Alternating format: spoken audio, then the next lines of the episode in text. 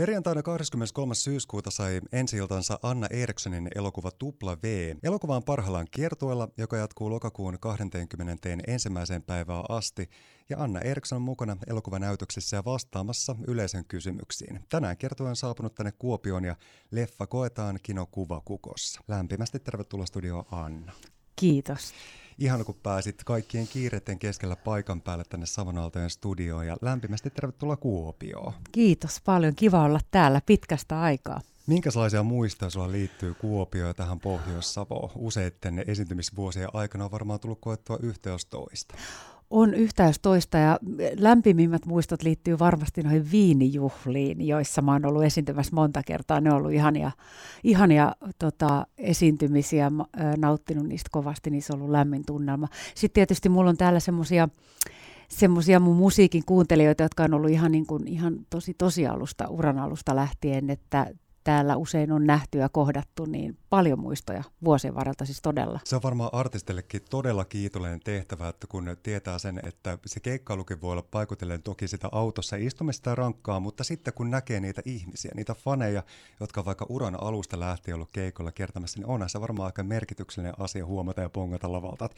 hei mä tunnen ton. On, se on merkityksellistä ja sitten, sitten niin kuin sitä niin kuin vanhetaan yhdessä, että aina sitten voi olla niin kuin viisi vuotta, ai ja hei hei ja sitten sit vaihdetaan, että mitä on tapahtunut ja vaikka mitä on aina, aina tapahtunut, että on se siis, ja, ja, ja tavallaan se on vähän järkyttävääkin, että miten kaikesta alkaa olemaan niin, kuin niin paljon aikaa, niin sitähän voi aina yhdessä sitten siunailla. Se on parasta siunailla ja pohtia, että niin se vaan aika vierii. Mutta tällä on. kertaa sä oot saapunut Kuopioon leffan tiimoilta ja kyseessä on elokuva nimeltään Tupla V. Siinä siis kuolemansairas Madame Eurooppa kituu viimeisessä asemapaikassaan kiinalaisen mieskoneen seurassa ja heidän välille on syntynyt sitten sadomansokistinen riippuvuussuhde. He ovat paossa sotaa, joka lähestyy vääjäämättä pimeyttä halkovan lumisateen läpi. Jos mennään tämän kyseisen leffan syntyyn, se on ollut aika pitkäkin prosessi. Kerro vähän tarkemmin, kuinka tämä tupla sai alkunsa. Joo, se on siis, äh, tämmöiset leffat on pitkiä prosesseja, varsinkin kun, kun niitä tehdään sillä tavalla niin kuin käsityönä, niin ne ei ole, ne, ne, se, se tuotanto kestää niin kuin kauan. Ja tota, tässäkin tapauksessa melkein yli kolmen vuoden ajan. Ja, tota, ja se muuttui pikkasen siinä matkan varrella. Mulla oli tämä, siinä on siis toisena tarinana nämä hoitajattaret täällä siinä semmoisessa niin hylätyssä sairaalassa tai instituutissa. Ja se oli mulla alun perinkin, mutta Madame Eurooppa syntyi sitten, sanotaan, että se, mikä te, teki tämän elokuvan tekemisestä vaikeaa, että tämä kuvattiin niin kuin synkimpään pandemia-aikaan. Että se koko prosessi oli, oli sen aikana, se kaikkein intensiivisin prosessi käytiin. Niin tämä Madame Eurooppa syntyi hahmona eh, niin kuin sen jälkeen, kun se pandemia alkoi. Ja, ja jotenkin aisti, että, että jotain muut muuttuu ja tämä muuttuu nyt niin kuin isolla kädellä ja jollain lailla tuntuu, että asiat alkoi vyörymään tämän pandemian jälkeen. Sitten tietenkin syttyi tämä Ukrainan sota, tämä Venäjä, Venäjä hyökkäsi Ukrainaan, me kuvattiin tämän elokuvan loppukohtaus tammikuussa, helmikuussa, helmikuun lopussa alkoi sota. Tietysti te ette ole nähnyt elokuvaa, mutta jos sen näkee, niin ymmärtää, että se oli vähän kummallinen ja järkyttäväkin niin kuin kokemus, mutta mutta siitä syntyi tämä, tämä teos. Ja sä oot vastannut tästä teoksesta, kuten todettua, siten hyvin kokonaisvaltaisesti. Mm. Sä oot ohjannut, kirjoittanut, lavastanut ja leikannut ja myöskin näyttelet pääosaa tässä elokuvassa. Kun mietitään noita kaikkia tehtäviä, mitä sä oot tehnyt tuossa, niin onko se ainut mahdollisuus, että sä vastaatkin noista kaikista, jotta siitä tulee se haluttu lopputulos? No kyllä se on, koska siis tämä on, tää on se koko, koko se prosessi on vähän toisenlainen kuin semmoinen ihan peruselokuva te- tekeminen, koska siinähän kuvaukset saattaa kestää semmoisen kuukauden, ehkä maksimissaan y- yleensä. Tässä kuvataan, me kuvattiin pitkään tätä materiaalia ja sitten mä rakennan sitä elokuvaa niin kuin teki, mä tehdään montaa asiaa samaan aikaan, että mä sävellän musiikkia, teen äänimaailmaa, leikkaan, ö, vielä saatan käsikirjoittaa, että se on, se on semmoinen toisenlainen tapa tehdä mulle tärkeä ja, ja, tota, ja, ja, ja siinä pitää niin monesta langasta pystyy pitämään samaan aikaan kiinni, jotta se intensiivisyys syntyy, koska se syntyy vähän eri tavalla kuin tavallisessa niin kuin tarinallisessa elokuvassa. Kuinka elokuva taidemuotona tuli aikoinaan sun elämään? Miten se alkoi tavallaan tuo syttyminen se aihe äärelle? No mulla oli ensin kuvataide. Mä maalaan, mä olen kuvataiteesta ollut kiinnostunut aina. Mutta elokuva tuli vähän myöhemmin, mutta mä olen kyllä katsonut elokuvaa. Mä, mä olen niin kuin Bergmanini katsonut jo aiko, aikoja sitten, mutta, mutta siis elokuva on, on sillä tavalla, mulle ehkä semmoinen, mä, mä kuitenkin eh, sanotaan, että mun maku on suhteellisen niin kuin, äh, niin kuin tämmöisessä taide, taide-elokuvassa sit kuitenkin, että, että lemparit on, on siellä Tarkovski, Bäriman, Bunuel niin kuin maastossa, että ne on, taiteet kiinnostaa mua laajasti. Ja se huokuu susta ja se huokuu sun silmistä, koska sullakin silmissä oikein läikähtää, kun huomaa, kun sä alat keskustelemaan muun muassa vaikka elokuvataiteesta.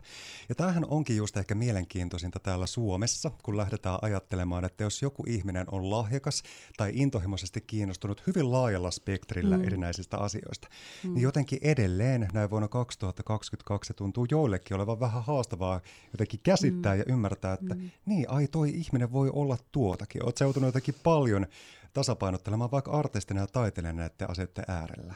No olen ja kyllä oman osuuteni siitä saanut, sanotaanko näin. Ja, tota, ja semmoinen, se ehkä tuntuu mukavalta, kun, pä, kun, kun esimerkiksi nyt kun olin, tuo, olin tuolla Lokarnossa, niin se keskustelu lähtee siitä elokuvasta, eikä se lähde siitä, että niin, haluatko järkyttää, koska, olet, koska sinulla on iskelmälaulaa tausta, että miksi haluat tällaista, että yritätkö tehdä jotain niin kuin jakoa. Mä en taas näe niitä jakona, tai mä en näe niitä niin, kuin, niin erillisinä asioina, vaan se on ne on kaikki osa sitä, sitä taiteen rakkautta taiteeseen ja ne kuuluu kaikki siihen, mitä voi tehdä mu- muualla maailmassa. Näin tehdäänkin, eikä sitä tavallaan niin hirveästi ihmetellä, että pitää olla siinä lokerossa ja siinä sut laitetaan johonkin lokeroon ja sen jälkeen pitää pysyä siinä. Mutta tota, mä luulen, että kuitenkin ne ihmiset, jotka sitten seuraa mun uraa vähän lähempää, niin ne, ne on kyllä sen jo ymmärtänyt, eikä sitä niin kuin millään lailla kyseenalaista. Sitten voi tulla aina sieltä täältä joku semmoinen, joka niin kuin piikittelee, että mitä sä nyt niin kuin yrität tehdä, mutta mutta mm. siinäkin voi monesti ehkä miettiä, että kyseessä voi olla ehkä myöskin vähän pelkoja ja voi epävarmuuksia olla. tai niin. vaikka kateutta. Ikävä kyllä. Mun saattaa olla sitäkin, että itsekin haluaisi uskaltaa tehdä ja mm. sitten kun jo, näkee, että joku ihminen tekee ja uskaltaa niin. kokeilla asioita, niin se voi hämmentää. niin, hämmennys on hyvästä. Niin, se on ihan totta. Ja sitten myöskin se, että, että, että jotenkin, että jos on saavuttanut jonkun aseman, niin mun mielestä sellaisten ihmisten pitäisi niitä riskejä just ottaa ja näyttää esimerkkiä nuoremmillekin, että näinkin voi tehdä että sä voit neljäkymppisenä tehdä elokuvan ensimmäistä kertaa elämässä. Totta kai se vaatii paljon työtä, monen vuoden työn, mutta niin kuin, että se, että ei pelaa varman päälle ja ei niin kuin lukittaudu johonkin asiaan, että tämä tuo turvaa ja tätä nyt loppuun asti, vaan että voi tehdä erilaisia asioita. Musta se on vähän niin kuin nykypäivääkin jopa, että tehdään kaikenlaista työtekijänsä opettaa, niin, se, niin sitä sanotaan. Mitä kaikkea Anna Eriksson olet oppinut itse vaikka omasta taiteilijuudesta tämän leffaprojektien äärellä? No ehkä sitä, että kun se vaatii niin paljon semmoista vastuunottoa ja sitoutumista, että mä pidän siitä. Mä pidän siitä vastuusta, mä pidän siitä sitoutumisesta niihin ihmisiin, joiden kanssa tekee työtä siihen omaan, omaan näkemyksen sitoutumisesta, että mä olen sinnikäs. Se on ehkä, ehkä semmoinen, mitä mä oon huomannut, että mä en kyllä anna helpolla periksi. Että jos, jos mä joudun niin umpikujaan, niin mä kyllä jotenkin järjestän itseni siitä ulos niin, että mä työ, työstän sit sitä asiaa niin kauan, että mä, mä niin löydän toisen reitin. Että semmoinen sinnikkyys, sitä tarvitaan.